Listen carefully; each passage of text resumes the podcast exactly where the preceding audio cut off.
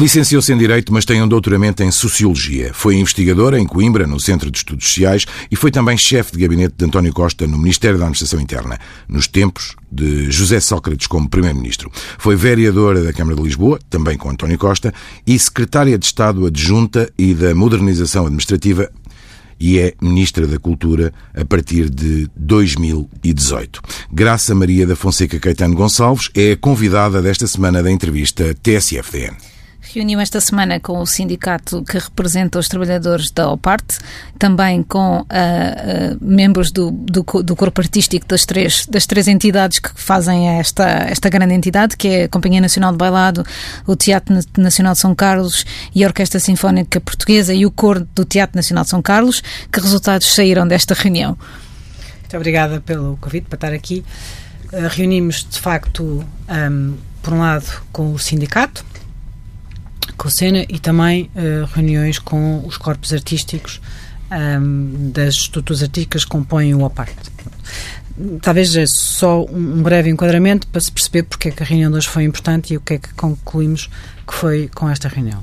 Uh, quando em março uh, deste ano há um primeiro pré-aviso de greve, foi feita uma, uma reunião comigo e com, com o sindicato, na altura, em que, eh, do lado do governo, eh, através de mim, a proposta que, que fiz ao sindicato foi de trabalharmos para procurar soluções eh, duradouras e estruturais para problemas que há muito tempo, na verdade, se arrastam no APARTE um, e, portanto, procurámos não apenas uma solução de circunstância, neste caso que estava aqui em discussão e continua a estar em discussão, é, é uma questão de harmonização salarial que tem origem numa deliberação de 2017, já lá vamos, um, mas que me parecia que esta era uma ótima oportunidade para uh, projetar o futuro de uma forma mais estruturada uh, e não deixando mais uma vez que problemas conjuntura com soluções de circunstância nos afastassem desse caminho.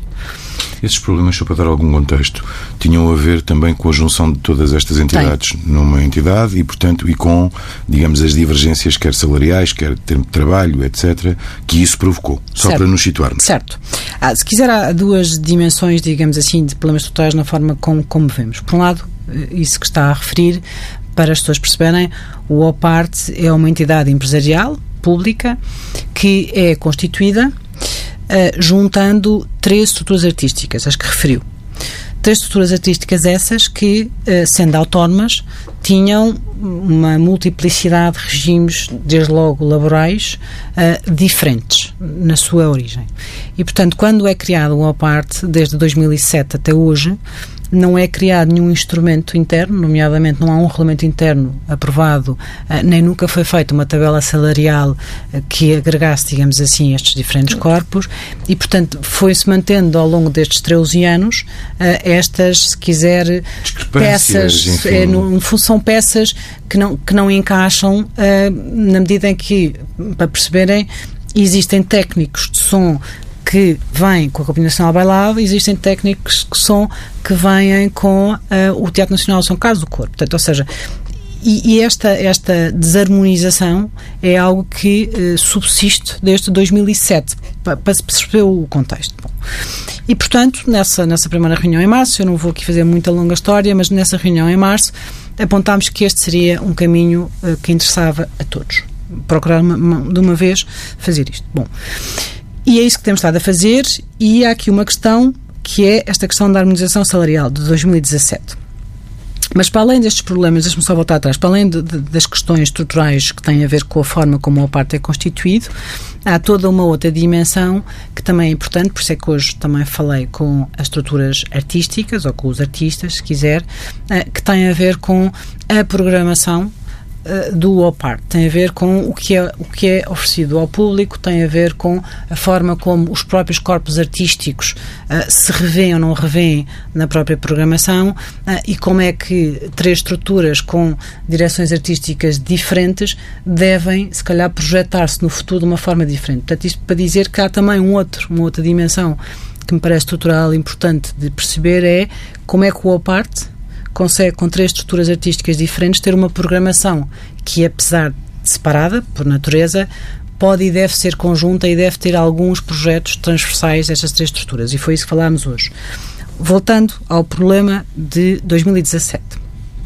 Em 2017, o que acontece é o seguinte: porque desde a sua origem, um, como há pouco explicava, as, as três estruturas artísticas têm perfis salariais, de horários de trabalho, de progressões, etc., diferentes. Um, o que aconteceu no passado foi que, para haver harmonização salarial, uh, havia diferentes uh, horários de trabalho. 35 horas, 40, 40 horas. horas. Porque a harmonização salarial é obtida através do valor hora. Portanto, não do salário global, mas do valor hora. Em 2017, o Conselho de Administração do, do APART uh, adota uma deliberação que faz o quê?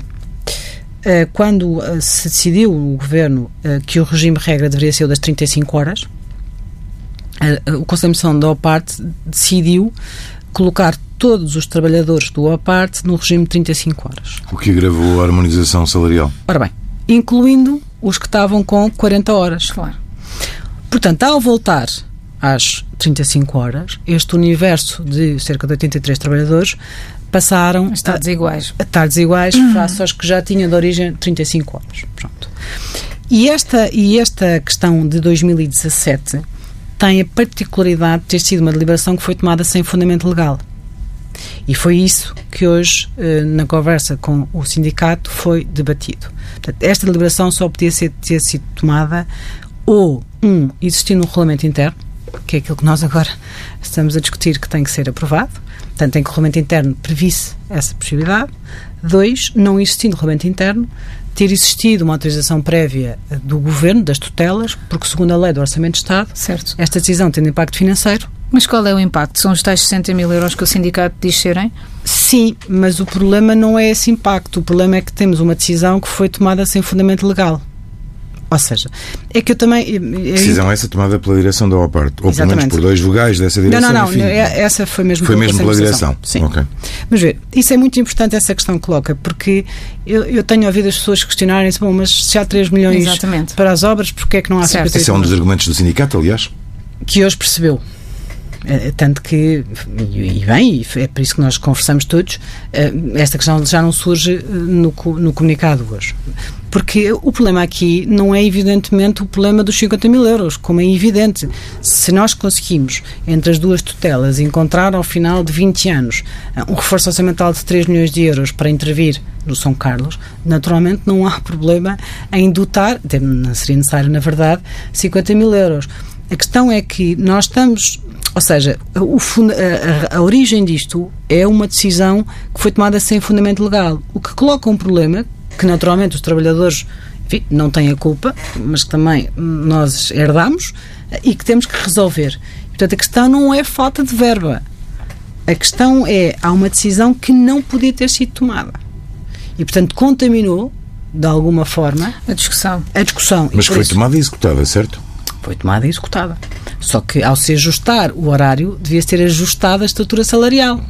Coisa que não foi feita até hoje. Coisa que não foi feita até hoje. E, portanto, há aqui um passivo. Não, mas não foi feita, mas foi tomada essa decisão, não é? Sem fundamento legal, okay. insisto. Ou certo. seja, vamos, ver. Esta decisão, aliás, é comunicada passado mais de um ano ao governo que tinha sido adotada. E, portanto, nós temos, nós temos aqui uma situação que temos que resolver sem nunca perderem a atenção foi isso que nós hoje conversámos, que na sua base está uma decisão que não podia ter sido tomada. Acha que, acha que faz uma leitura partidária ou política de greves como esta? Não, não faço. Hum, mas ver, eu acho que eu hoje em conversa com, fundamentalmente também com as estruturas, com os corpos artísticos. Que são da, do sindicato é da CGTP? Sim, mas eh, vamos ver, quer com o sindicato, quer com as estruturas artísticas, aquilo que, se quiser, que foi o meu sentimento, já tinha sido um pouco em março, mas hoje aprofundou-se, é que há de facto um, um, se quiser, há um enorme descontentamento também do lado dos corpos artísticos de demasiados anos com uh, assuntos por resolver. Uh, e acima de tudo há a necessidade sentida do lado também dos artistas e dos próprios técnicos, de haver uma orientação diferente e ter alguns projetos diferentes que o OPAT já teve. Só para lhe dar dois exemplos do que hoje falamos. Por um lado, uma maior descentralização da programação. fora de Lisboa? Fora de Lisboa. a própria orquestra já fez muito mais programação fora de Lisboa, o próprio São Carlos já teve muito mais a programação com públicos de fora de Lisboa. Vou só dizer os nomes: Companhia Nacional de Bailado, Teatro Nacional de São Carlos, Companhia, Orquestra Sinfónica Portuguesa. Portanto, os nomes indicariam que não seriam coisas de Lisboa. Isso mesmo. E, e, e, de facto, na história hoje, que nós falámos com os corpos artísticos, de facto, na história de uma parte e das estruturas artísticas tem, tem, tem mais essa dimensão no passado. Como tem, por exemplo, uma dimensão que é muito importante para nós, que é a parte de, de projetos educativos. Quer a orquestra, quer uh, o, o, Corpo Nacional, quer o Corpo Nacional Bailado uh, e o próprio e o próprio uh, o próprio São Carlos já tiveram no passado e bem projetos educativos para trabalhar com os públicos mais novos, para os levar lá, para ir às escolas. Ou seja, há aqui um, um há aqui um conjunto, se quiser, de, de, projetos e de dimensão de atuação que tem que ser reativado e que tem que ser construído. Ou seja, o que está a fazer, no fundo, também é uma, é uma meia-culpa em relação a este próprio governo, certo? Sim, estou a fazer em relação a todos os governos. Repare, vamos ver, eu, da mesma maneira como não faço leituras partidárias das greves, também não tenho por tendência a dizer que a culpa é toda do lado B ou do lado A.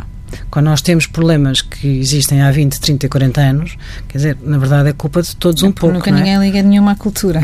Isto é um bocadinho um, lugar sei. comum, mas. Eu não, eu não sei se é por isso, sabe? Eu acho que. Eu, vamos ver. Acho que há um conjunto de. Vamos ver, há um conjunto de situações que são de facto difíceis de resolver. Uh, e, e, nem sempre, uh, no fundo, um, se enfrentam as dificuldades da mesma forma. Uh, e, por exemplo, o, facto de termos, estamos neste diálogo agora com, com os próprios corpos artísticos, não só com o sindicato, é também uma forma de dizer que, quer dizer, é difícil resolver, sim, mas há uma coisa que temos todos que concordar ou não, que, é, que foi algo que também lhes disse hoje, que é o facto de estruturas artísticas um, estarem numa situação como estiveram de, de greve a, um, a, uma temporada tem um impacto enorme do ponto de vista da sua relação com o público. E, e, e eu, da mesma maneira como eu, em nome do governo, não quero que esse impacto se prolongue para a próxima temporada, os próprios artistas e os técnicos também não querem. As greves estão desmarcadas? Não, as greves Ainda não estão desmarcadas. Na sexta-feira haverá uma reunião sexta-feira uma reunião com a, com a Estado, porque... Estamos a gravar esta entrevista na quarta-feira, anterior à sua emissão, e, portanto, sexta-feira quer dizer depois da manhã, no nosso tempo atual. Exatamente. Um, aqui um, um, um, dado, talvez, que seja importante e que possa ser intemporal. Uh, da reunião hoje com o sindicato, uh, o que resultou foi, no fundo, isolar a questão, esta questão de 2017 para a harmonização salarial, da discussão que irá prosseguir sobre o regulamento interno e sobre tabela salarial. Essa Porquê? era a pretensão do Governo desde o início nesta discussão, ou não? N não. E essa era uma parte que eh, eu tinha proposto, precisamente porque na origem desta, desta deliberação, na origem desta situação, está uma deliberação sem fundamento legal, eh, o que eu tinha sempre proposto era trabalhar a solução no âmbito do regulamento interno e da nova tabela salarial. Porque, de alguma maneira, isso permitia-me precisamente ser um instrumento que resolvesse de uma vez por todas para o futuro a questão. Pronto. Na medida em que chegamos a esta situação de alguma, de alguma uh, divergência, para não dizer outra palavra, uh, o que propus hoje, e foi muito bem aceito, foi para não contaminar a discussão estrutural, de, de prepararmos o futuro, que não quero nunca perder de vista. Então, vamos uh, isolar a discussão sobre a harmonização salarial relativamente a 2017. Será uma negociação feita diretamente com o Governo através da Estado da Cultura uh, e prosseguiremos uh, a negociação do regulamento interno da estrutura salarial e agora também com um diálogo com os corpos artísticos relativamente ao que são os regulamentos específicos de cada uma destas estruturas e aquilo podem ser projetos comuns. Tem prazo para solução isso? Tem até o final do mês de julho, uh, é o nosso compromisso. É, para, para, esta parte de ter proposta de regulamento, do proposta de tabela. Interno. Proposta de regulamento, proposta de tabela e, naturalmente, esta, esta questão da harmonização salarial ser o mais breve possível, por isso é que a reunião é já. Mas, de alguma forma, eh, desligou as, as duas discussões, mas elas mantêm-se, digamos, Mantém. ligadas. Ou seja, Mantém. enquanto não houver um regulamento interno, eh, não avançará muito a discussão sobre. Não, não necessariamente. Ou, ou seja, vamos lá ver. A solução que vier a ser encontrada para a desarmonização salarial introduzida em 2017 terá que constar do regulamento interno. Ou seja, é algo que vai, vai ter que ficar estruturado para o futuro. Pronto. Eh, Elas dependem uma da outra nesta dimensão. Temos que encontrar uma solução. Pronto. E encontrar a solução implica uma negociação focada neste problema. A solução que vier a ser encontrada neste problema, como também vai ter repercussões naturalmente para o futuro, estará espelhada no regulamento interno. Isso significa que até ao final do mês de julho, pelo que percebi, estará a discussão em termos de regulamento interno. Acha que poderá estar O que nós afinada, resolvida? sim, sim, sim. O que nós hoje acordámos foi, e aliás o próprio sindicato também achou bem, que é, a partir do momento em que isolamos esta questão da harmonização salarial, temos, apesar de tudo, um bocadinho mais de tempo para, enfim, fazer um trabalho eh, com um pouco mais de espaço de tempo relativamente ao regulamento e à tabela salarial. E, portanto, até ao final do mês de julho, ahm, vamos procurar ter um regulamento interno enfim, numa base comum e uma tabela salarial. E isso significa que a questão da harmonização salarial poderá ficar resolvida até àquele prazo que, enfim, o sindicato tem evocado, que é 15 de setembro, já com repercussões no final do mês de setembro e retroativos e o pagamento da, da, da- daquilo que, enfim, o sindicato julga que os trabalhadores terão direito. é? Aquilo que nós combinamos hoje é eh, irá existir uma primeira reunião com de Estado em que serão colocadas cenários em cima da mesa de como resolver este problema de 2017. ok? E perante esses cenários, cenário a cenário, terá que ser discutida as vantagens e as desvantagens, quer para o sindicato, quer para o governo, cada uma deste- destes cenários. E tem que se optar por um. E o cenário que se vier a optar, não sei se necessariamente nesta primeira reunião com o Secretário de Estado ou será necessária uma segunda, admito que seja necessária uma segunda, até porque será necessário que o próprio sindicato também fale com, com os trabalhadores. Ah, depois desta, desta negociação, ficará definida qual a solução. Pronto. Ah, eu não posso aqui tentar qual a solução, porque a negociação não começou. Ah, esta solução que vier a ser. nós pode. Esta solução que vier a ser encontrada ah, terá, como eu lhe dizia, irá ter naturalmente um reflexo nos dois instrumentos estruturais, que é o regulamento interno e a tabela salarial, porque evidentemente ela terá repercussões salariais. Apesar desse acordo, não foram levantados os pré-avisos de greve. Não, porque naturalmente o sindicato tem e nós percebemos, como é óbvio, também o ponto aqui de perceber o que é que está a negociação com o de Estado. Não estava nos seus planos ser Ministra da Cultura. Qual é o balanço que vai fazer desta sua passagem pelo Ministério? Não estava nos meus planos, é verdade. Hum, eu, eh, o balanço que faço, eu tenho, ao longo dos anos, eu exerço cargos públicos há 20 anos, hum, e, e ao longo destes 20 anos tenho tentado sempre, eh, se quiser, ter uma postura mais ou menos nesta dimensão, deste binómio, por um lado, procurar resolver problemas que existem por resolver, é algo que eu gosto de fazer. Uh, e por outro lado uh, procurar criar uh, soluções e enfim tentar inovar e criar algo de novo para o setor. Procurando sempre fazê-lo com enfim com as pessoas e com e de uma forma participada e, e, e em diálogo etc um, e, isso foi o que nós tentámos fazer aqui não só eu mas enfim toda a equipa.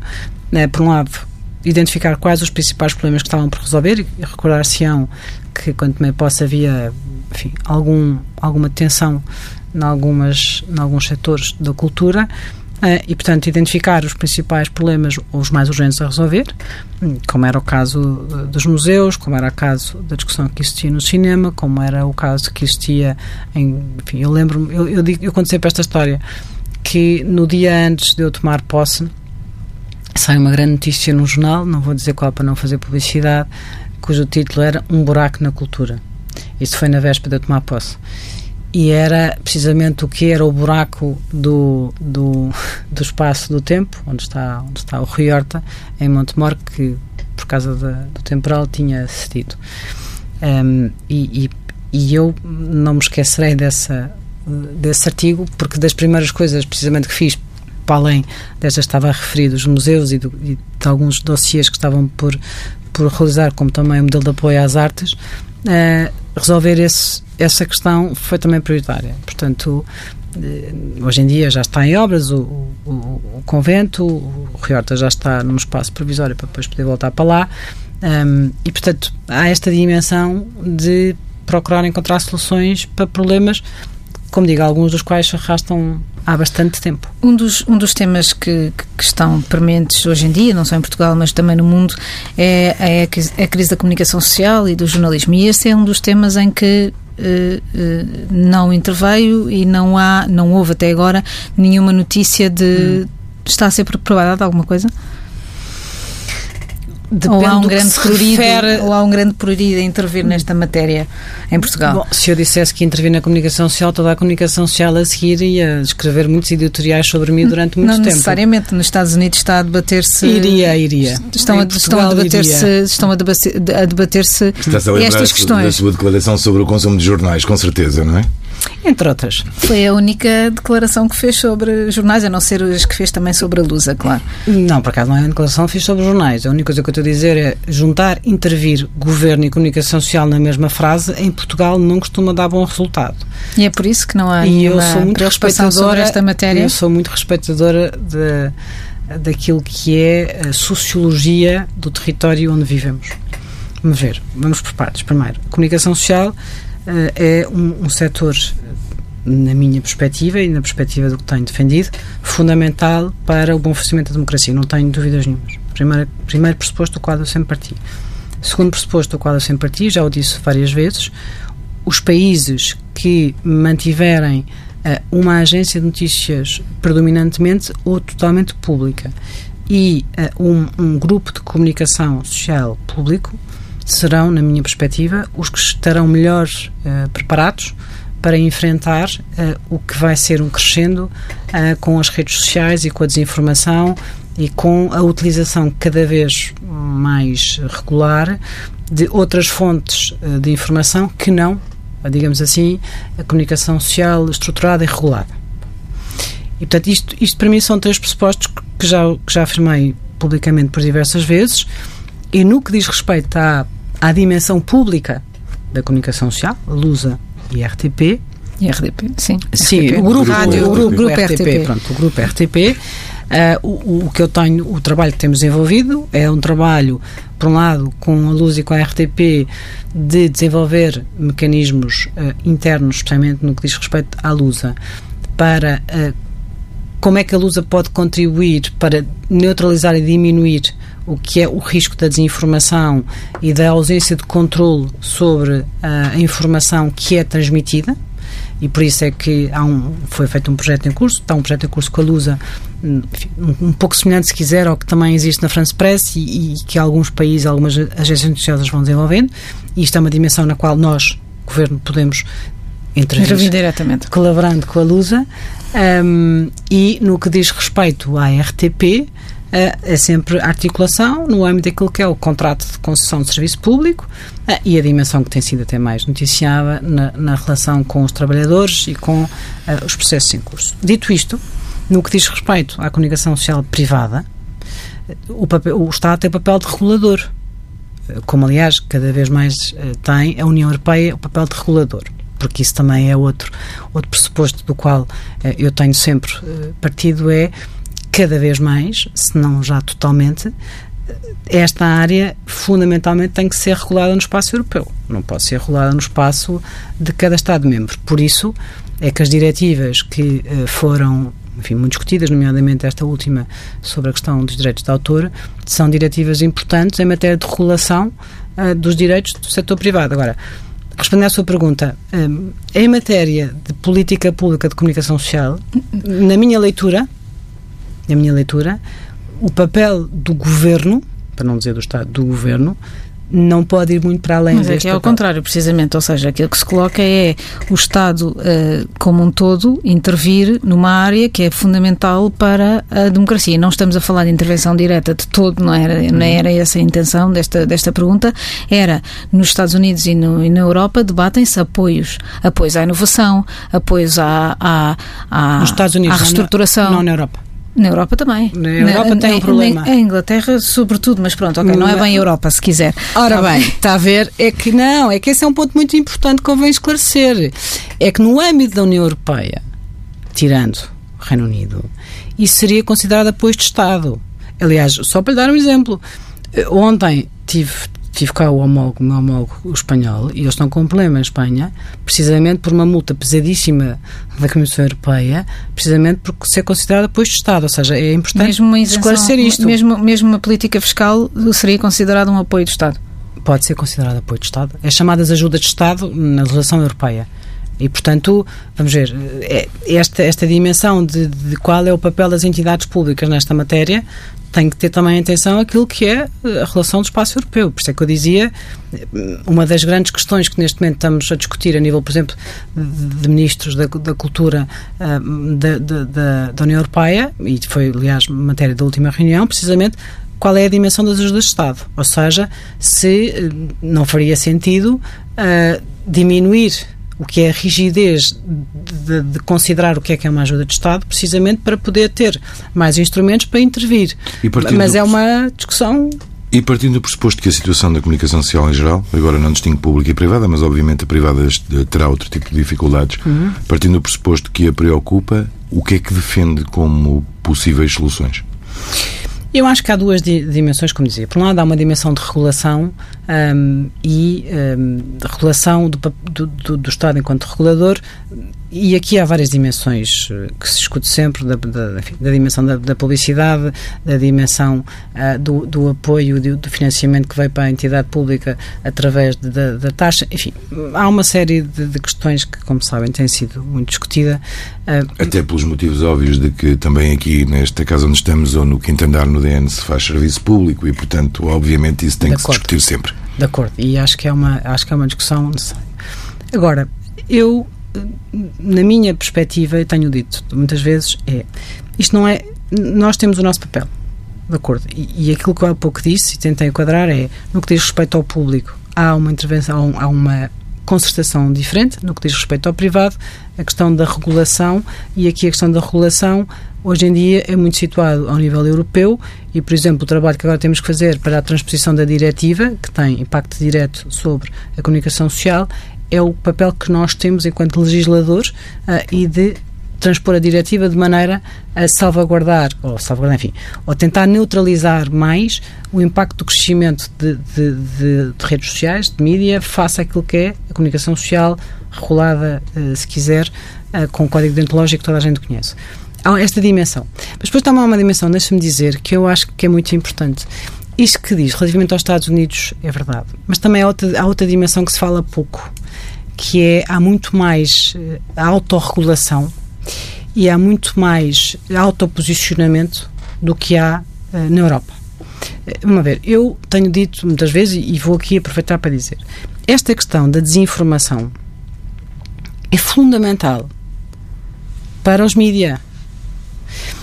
E eu gostaria muito de ver mais iniciativas ou mais projetos ou mais medidas da parte dos próprias empresas que gerem órgãos de comunicação social de adotar medidas sobre isso.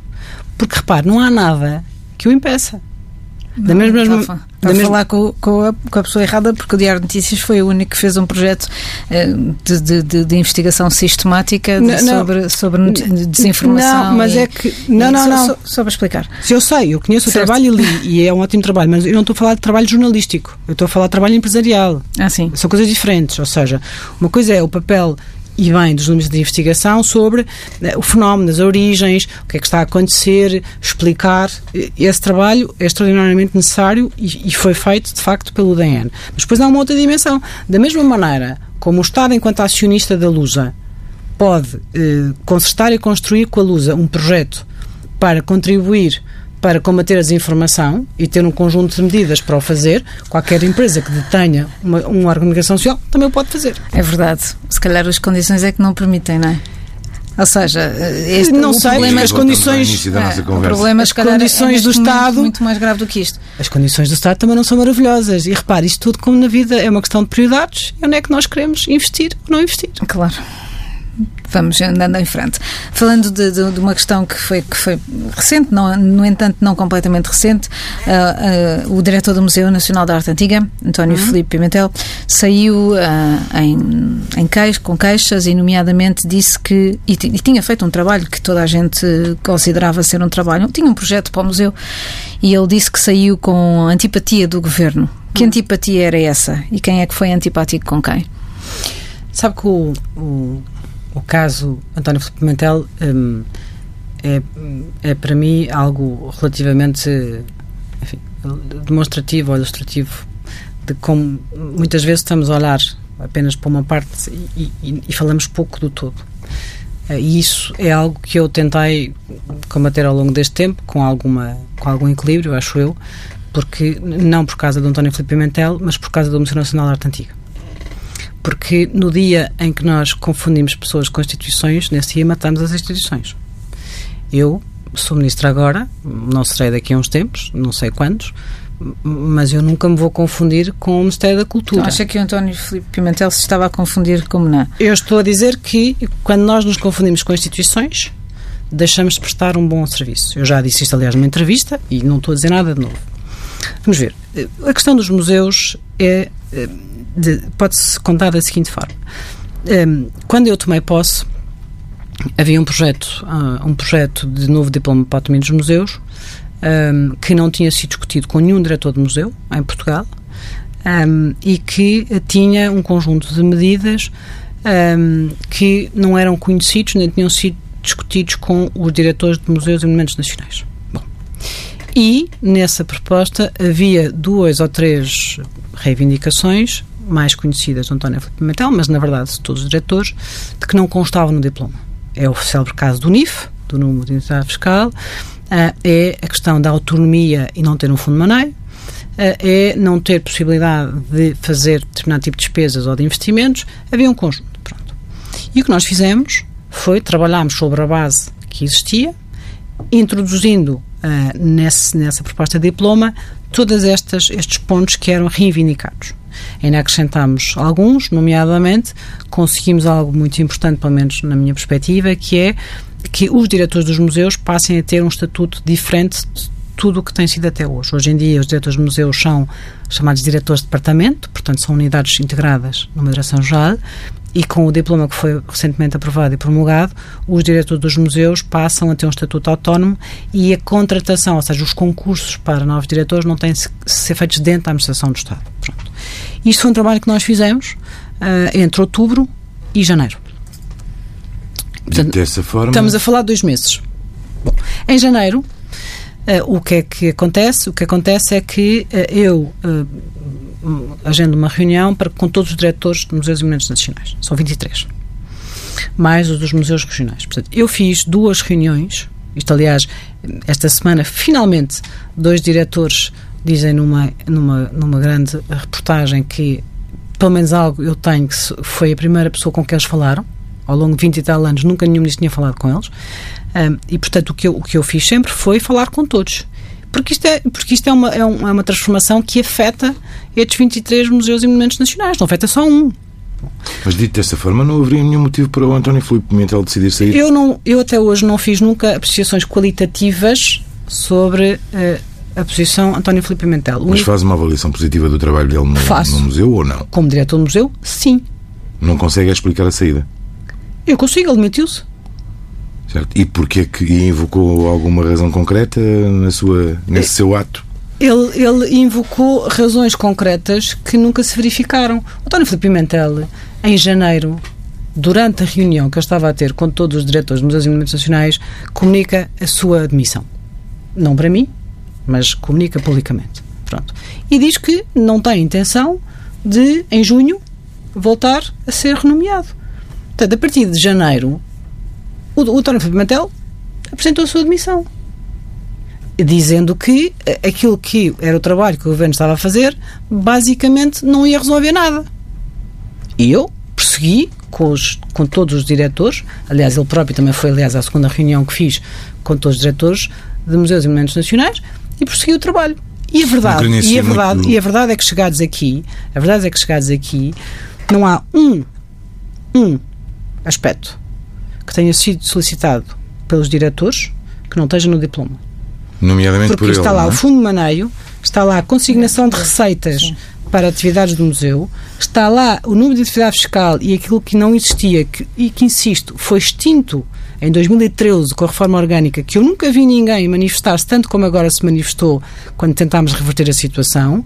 Ahm, está lá a, a delegação para poderem ter ahm, despesas em investimentos até 100 mil euros. Está o Conselho Geral dos Museus, que é pela primeira vez a possibilidade de existir um órgão só dos diretores dos museus, sem nenhuma intervenção da tutela, para se coordenarem e consertarem, precisamente porque os diretores dos museus avaliaram como positivo terem tido duas reuniões entre todos. Repare, alguns estão há mais de 20 anos e nunca tinham estado na mesma reunião juntos. Deixe-me só, não quero demorar-me demasiado tempo, nós começamos a correr contra o tempo a partir de agora, mas de qualquer forma, apesar de estarem lá todas essas condições e da sua avaliação positiva do papel que ele teve à frente do museu, nunca houve nenhuma tentativa da sua parte de também lhe, lhe sugerir que ele tivesse alguma continuidade no cargo. Mas porquê é que eu devia fazer isso? Não sei, se faz uma avaliação positiva, eu julgaria isso, enfim, Desculpe lá. razoavelmente normal. Vamos lá ver. Porquê? É a Eu minha, tenho- eu é tenho minha 23. opinião, não estou aqui para dar, mas é, é uma opinião em forma de pergunta. É, ou seja, se a avaliação que faz do cargo é positiva, ao ponto de ter introduzido eh, alterações que ele próprio sugeria. Não é ele próprio, é que vocês estão a discutir na base de uma pessoa. Não, ele e os restantes diretores. Mas é que os restantes são importantes. Vamos lá ver. O Mosteiro dos Jerónimos tem eh, eh, 10 vezes mais de visitantes do que o Museu Nacional de Arte Antiga. Nós estamos a falar, eu, eu tenho imensa dificuldade em perceber esta, esta abordagem, porque nós temos no país 23 museus e monumentos nacionais, alguns extraordinários, com uma capacidade incrível de atrair nacionais estrangeiros, de projetar o país. Há poucas, há poucas, há poucas imagens do país como aquelas cá de Jerónimos e da Torre de Belém. E nós estamos há meses a falar sobre uma pessoa em concreto e um museu que é extraordinariamente importante, mas que é importante per si e não é importante pela pessoa que está lá à frente no ano X ou no ano Y. E, portanto, o que eu estou a dizer é o seguinte. Eu, vamos ver, eu faço uma apreciação quali- qualitativa e positiva do papel que teve no MENAG, de acordo. Mas quem, a opção de não renovar não foi minha. A opção de não manter não foi minha. Eu nunca tomei essa decisão, nem o governo alguma vez colocou essa decisão em cima da mesa. A decisão foi-me comunicada através dos jornais. E, portanto, a partir desse momento, o que eu sei é que há uma pessoa que se demite e não quer continuar. Eu, naturalmente, com todos, perseguimos o trabalho para chegar aqui. E aqui chegados, não há nada que não tenha sido aprovado. Já agora, a talho de foice, porquê que apenas nós, enfim, conhecemos, tanto quanto sei, os números de visitantes dos museus e dos monumentos nacionais e raramente ou nunca o número de bilhetes vendidos? Eh, corresponde, grosso modo. Quer dizer, ou seja, é uma correspondência. Ah? Sim.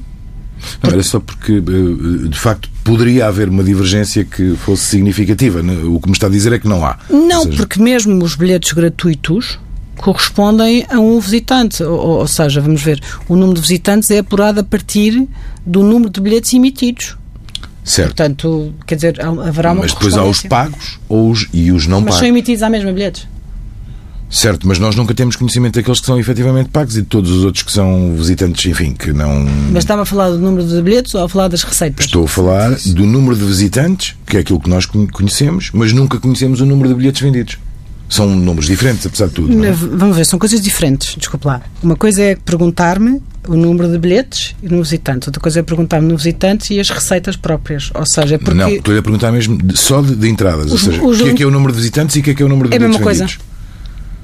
É a mesma coisa. Sendo que alguns são gratuitos, de acordo com a tabela, e outros são onerosos.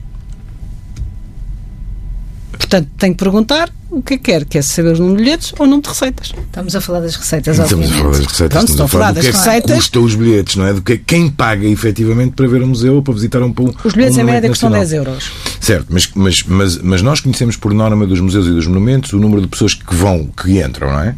Nunca, não, não se sabe o número de pessoas que efetivamente pagam para visitar aquele monumento ou, ou pagam para visitar aquele eh, museu. Serão coisas diferentes, acho eu. São coisas diferentes, mas muito pouco diferentes. Vamos lá ver. Se o que me pergunta é qual é a percentagem de bilhetes emitidos que correspondem à categoria X que nos temos do regulamento está isento, não sei qual é a percentagem. Mas quer dizer, todos os visitantes. Mas não é significativa pelo que me está a dizer. Vamos ver. A estrutura, de, de, de, a estrutura financeira dos, dos Museus e Monumentos Nacionais é a seguinte, para tentar explicar, vamos ver. Um, todos os museus, os 23 museus e monumentos nacionais, todos eles têm receitas próprias. Ok? Pronto. Há uh, um monumento, dois monumentos nacionais e, e dois museus que são, uh, digamos, vamos lhe chamar autossustentáveis. Ou seja, o nível de receita que obtêm está igual ou acima do, daquilo que é os encargos. Que são os custos. Ok? Pronto. Jerónimos, Passo Tocado em Guimarães, Museu do Azulejo e dos Coches. Okay? Pronto. Estes são aqueles que nós sabemos do ponto de vista da sustentabilidade financeira. Que tem uma gestão equilibrada com alguma facilidade. Tem uma é? gestão equilibrada também porque tem a ver, fundamentalmente, e é aqui que eu queria chegar, com o número de visitantes. Ou seja, são aqueles que mantêm sempre, juntamente, por exemplo, com a arqueologia o ano passado, mantêm uma rota ascendente do número de visitantes, o que significa o número de bilhetes vendidos. E isso nós conseguimos aferir a partir daquilo que são os números de visitantes. Portanto, no fundo, o que eu lhe quero dizer é quando se faz as estatísticas do número de visitantes, faz com base na bilheteira. Okay? E a receita não é necessariamente correspondente ao número de bilhetes vendidos, na medida em que existem algumas categorias de pessoas que não pagam ingressos. Pronto, mas isso será sendo de qualquer maneira minoritário face àquilo que são os bilhetes vendidos. Soube-se dos jornais que hum, recentemente é a última polémica depois das várias anteriores de que fala, já falámos algumas aqui, de que uh, haveria 170 obras de arte do Estado que estariam em local uhum. desconhecido. Já se sabe onde estão? Ou isto foi tudo mal entendido?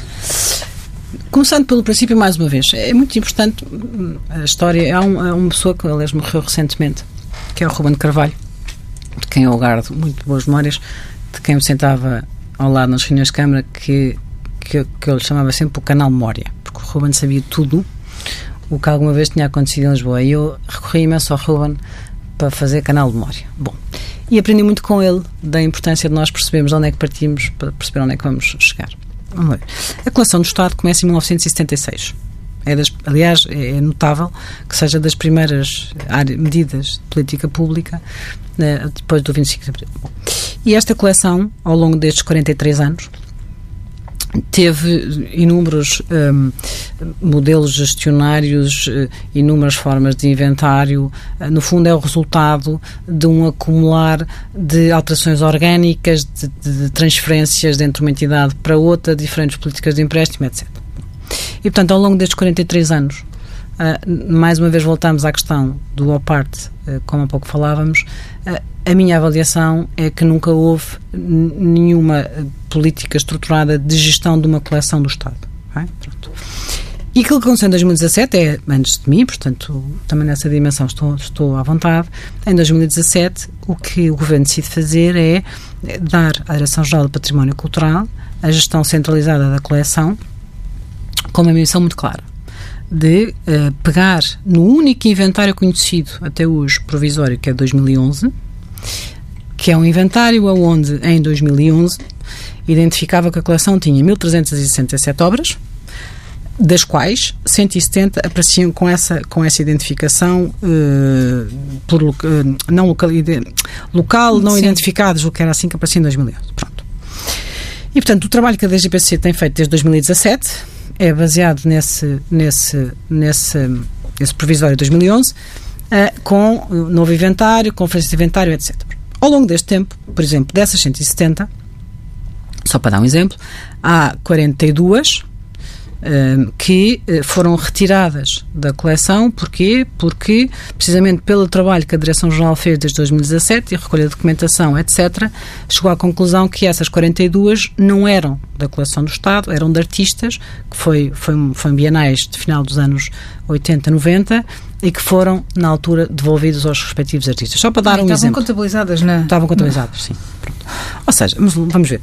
O que eu quero aqui realçar e que me parece importante, independentemente de qualquer polémica, é que nós temos de uma vez por todas, uh, mais uma vez, arrumar esta casa. Porque uh, esta casa exige duas ou três coisas e eu fiz uh, hoje, hoje, sim, hoje, um despacho para a Direção-Geral para uma nova fase daquilo que tem sido o trabalho desde 2017. Para perceber, uh, 80% da coleção está em depósito de longo prazo em quatro instituições. Serralves, Centro Cultural de Belém, Câmara Municipal de Aveiro, Direção-Geral da Biblioteca e do Livro, porque tem a parte da coleção de fotografia. 80% está aqui. Okay? Depois há 20% que está em diferentes instituições, são 10, 11 instituições, onde está os restantes 20%. Bom. E o que a Direção-Geral hoje em dia sabe é, no fundo, o historial, e agora vai fazer algo muito importante, que é a chamada Conferência de Inventário. Ou seja, vai perceber se estas, nomeadamente estas não que, que, não estão, exatamente, que estão por localizar, onde é que estão? Só para dar um exemplo. Há duas também dessas 170 que estavam por localizar e que com este trabalho de direção-geral foram localizadas em Serralvos. Então, neste momento, quantas estão efetivamente por localizar? Vamos ver, esse é o ponto que eu, que eu, que eu agora vou avançar, que eu acho que é, que é importante. O que, de, o que nós determinamos hoje com a direção-geral, o trabalho vai ser feito a partir de agora, é o seguinte.